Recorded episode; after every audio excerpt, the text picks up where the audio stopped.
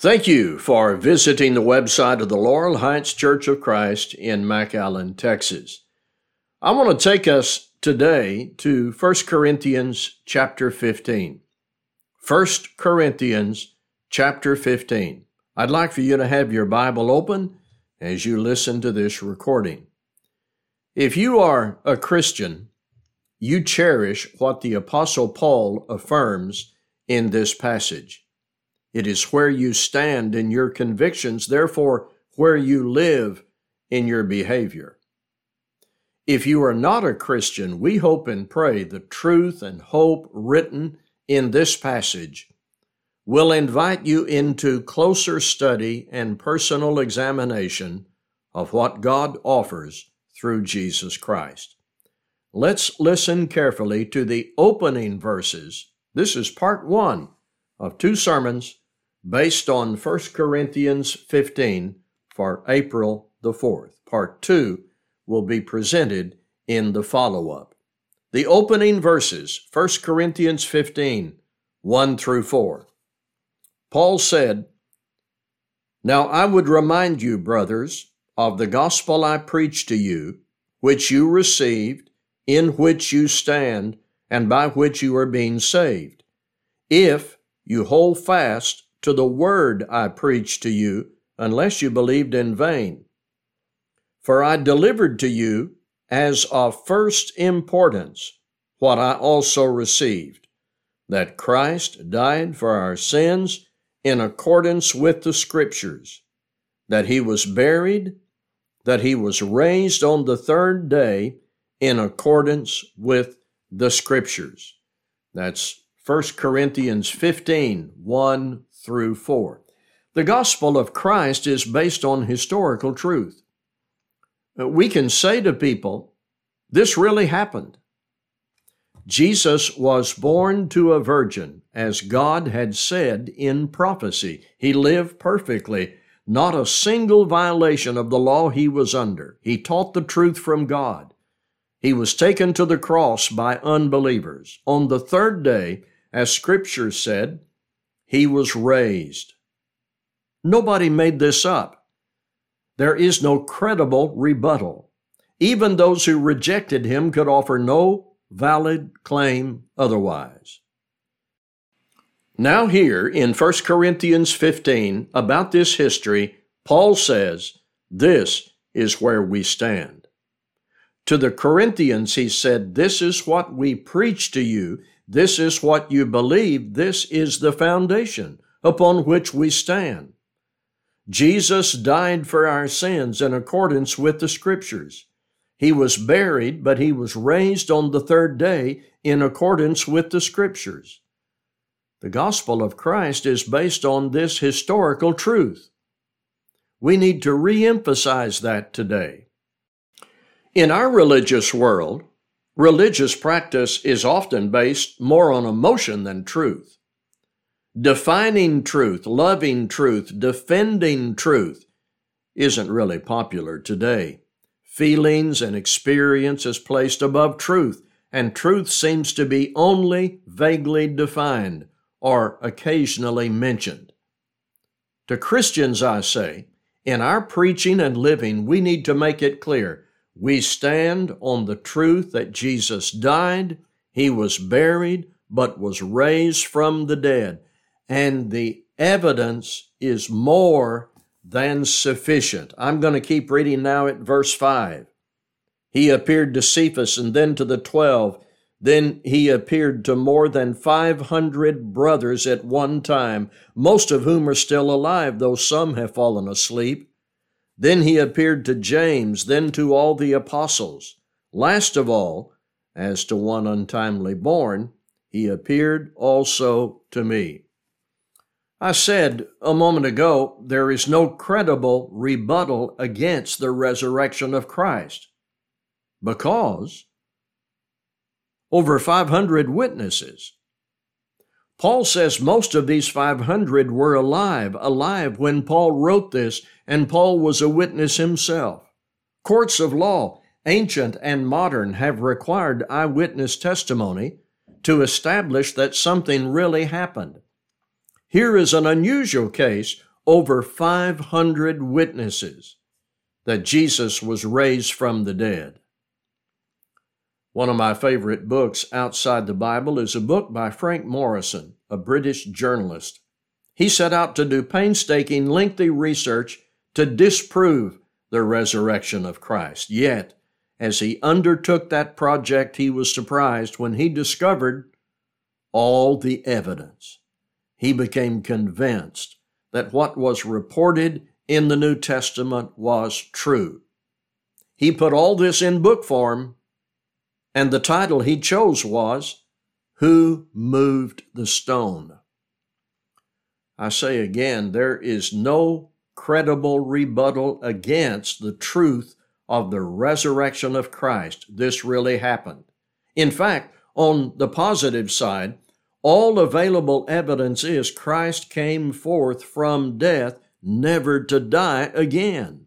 So, as this passage of Scripture begins, 1 Corinthians 15 1 through 8, Paul affirms where we stand as Christians with emphasis on the resurrection of Jesus Christ from the dead.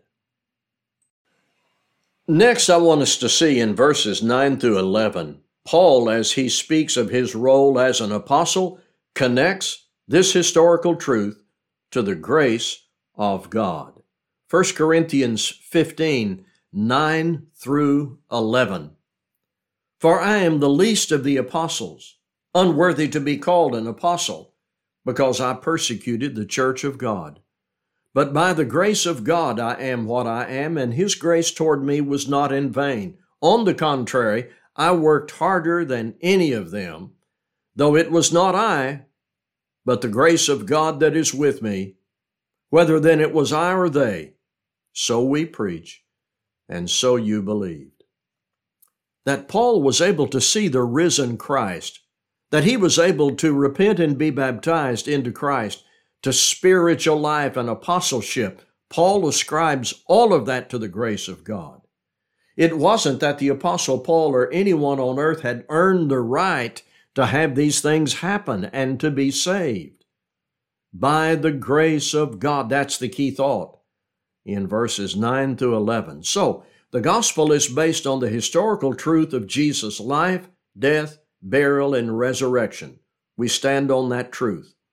By the grace of God, these events took place, and the sinner's response to Jesus provides salvation for that sinner that could not be received in any other way.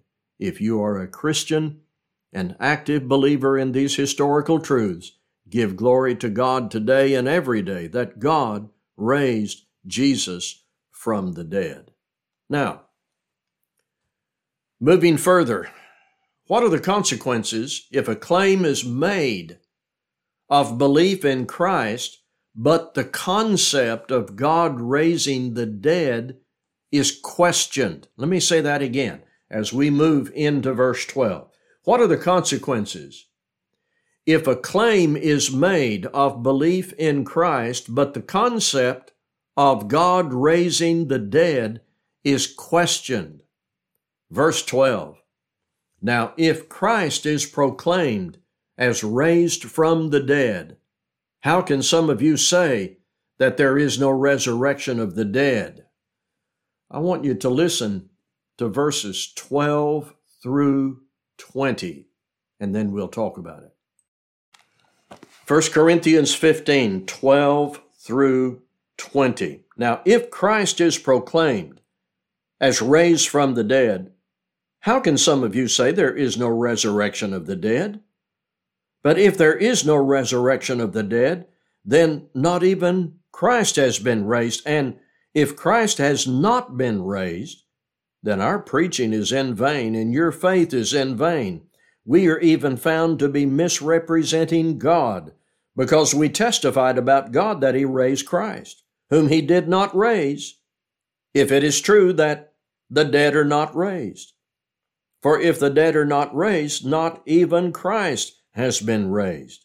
And if Christ has not been raised, your faith is futile, and you are still in your sins. Then those also who have fallen asleep in Christ have perished. If in Christ we have hope in this life only, we are of all people most to be pitied. But in fact, Christ has been raised from the dead, the firstfruits of those who have fallen asleep. What's happening here? Well, let's get ahead of ourselves a little. Paul is going to argue a few verses more into this passage that the general resurrection at the end of the age is something we hope for based on the fact that Christ was raised. Those things are connected. Now let's talk about that general resurrection at the end of the age. Jesus said that would occur in John 5 28 and 29. Do not marvel at this, Jesus said, for an hour is coming when all who are in the tombs will hear his voice and come out. Those who have done good to the resurrection of life, and those who have done evil to the resurrection of judgment. Christ was raised, but in the future, at the end of the age, there will be a general resurrection.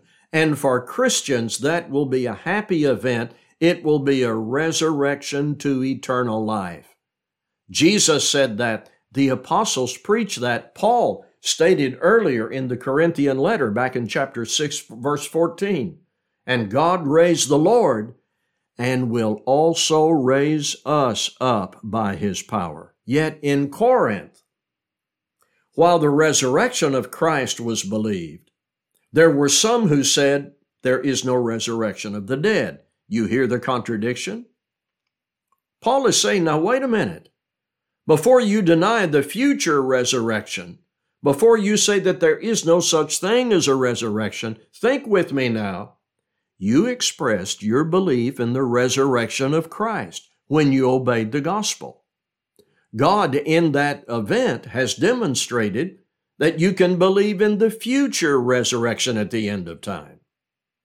So Paul puts before them the inconsistency of accepting the resurrection of Christ, then saying there is no such thing as a resurrection of the dead. You cannot deny the resurrection of the dead and still be a believer in Christ with all that belief involves. Paul does this in a very methodical way which puts obligation on these people to think about what they were saying. What we're doing now, we're looking at this part of this chapter, 1 Corinthians 15, that starts at verse 12. If, as some of you were saying, if there is no resurrection of the dead, number one, you're serving a dead Savior. That's a consequence of what you've said. Now, that kind of approach may sound severe, but their error was severe in denying a resurrection. So Paul uses the strongest approach to get them to think about what they were saying. But if there is no resurrection of the dead, then Christ is not risen. See, that's a problem. Because when these people obeyed the gospel, they confessed their allegiance to a risen Christ, and they were baptized and raised in the likeness of his resurrection. Do you see what Paul is doing? and how effective and powerful this is. Further, if you say there is no resurrection, Paul is saying to the Corinthians, if you say there is no resurrection, not only is Christ dead, but also our preaching means nothing, your faith means nothing, we apostles are liars, your faith is futile, you were still lost in sin, your dead brothers and sisters have utterly perished, never to appear again, and the bottom line is we are of all men the most pitiable. I want to put it this way without any concern that I'm overstating the matter. If Christ is not raised, if he is now dead, we might as well bury everything in the tomb with him. The ethics, the values, the commands, the examples, certainly the ultimate blessings and promises. If Christ is dead, what do we really have? And beyond that, and to the point here, if there is no resurrection of the dead, our dead brothers and sisters do not exist, and we have no hope. Now, at this point, if I'm one of those Corinthians who said there is no resurrection, as I read this that we've just talked about, I'm not feeling very comfortable. My conscience is prompting me to reconsider and renounce my error. If I love the truth and want to do right and grow in the faith, I'm ready to repent of my impulsive statements and stand firmly again in gospel truth.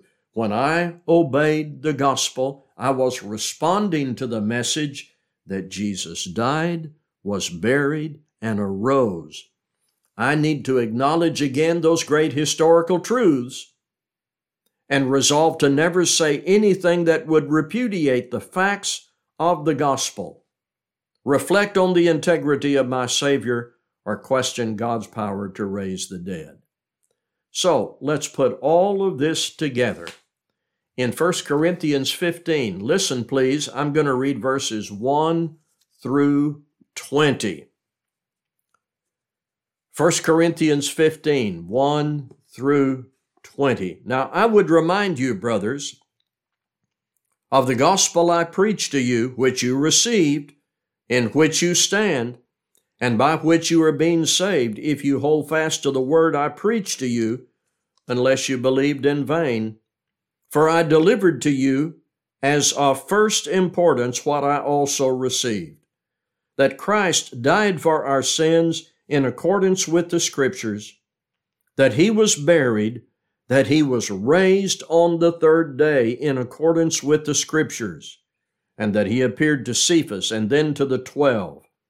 Then he appeared to more than 500 brothers at one time, most of whom are still alive, though some have fallen asleep.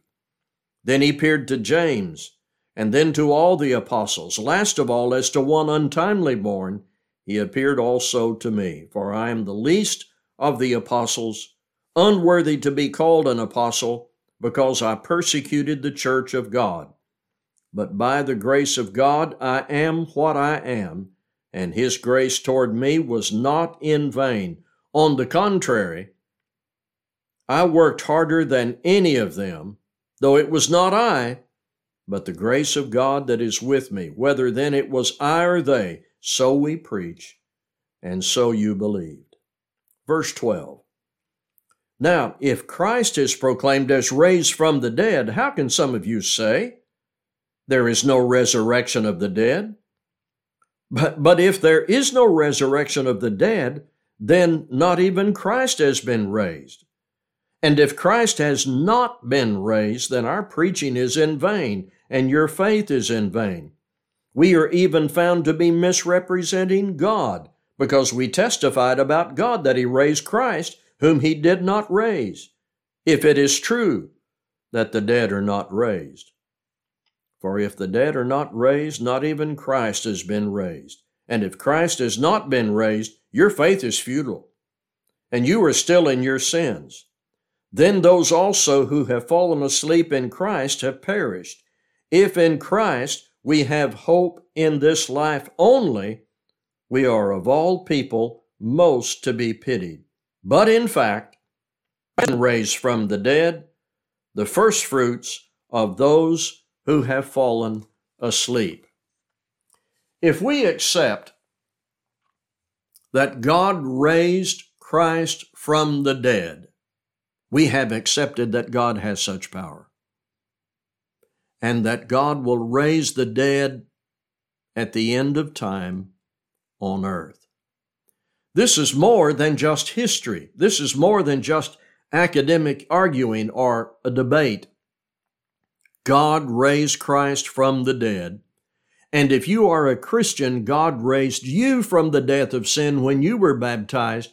The ultimate power of God to raise the dead will come at the end of time on earth, and God will then raise the faithful to a glorious, eternal existence. And Paul says this is all attributed to, this is all attributed to the grace of God. I want to close with this. In 1 Thessalonians 4, starting at verse 14, I'm going to read into chapter 5. 1 Thessalonians 4, 14 into chapter 5, verse 6. For since we believe that Jesus died and rose again, even so through Jesus God will bring with him those who have fallen asleep. For this we declare to you by the word of the Lord, that we who are alive, who are left until the coming of the Lord, will not precede those who have fallen asleep. For the Lord himself will descend from heaven with a cry of command, with the voice of an archangel, and with the sound of the trumpet of God, and the dead in Christ will rise first. Then we who are alive, who are left, will be caught up together with them in the clouds to meet the Lord in the air. And so we will always be with the Lord. Therefore, encourage one another with these words. Now, concerning the times and the seasons, brothers, you have no need to have anything written to you, for you yourselves are fully aware that the day of the Lord will come like a thief in the night. While people are saying, There is peace and security, then sudden destruction will come upon them as labor pains come upon a pregnant woman, and they will not escape. But you are not in darkness, brothers for that day to surprise you like a thief. For you are all children of light, children of the day.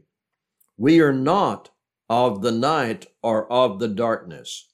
So then, let us not sleep as others do, but let us keep awake and be sober. More about 1 Corinthians 15 in the next recording for April the 4th. Thank you for being with us.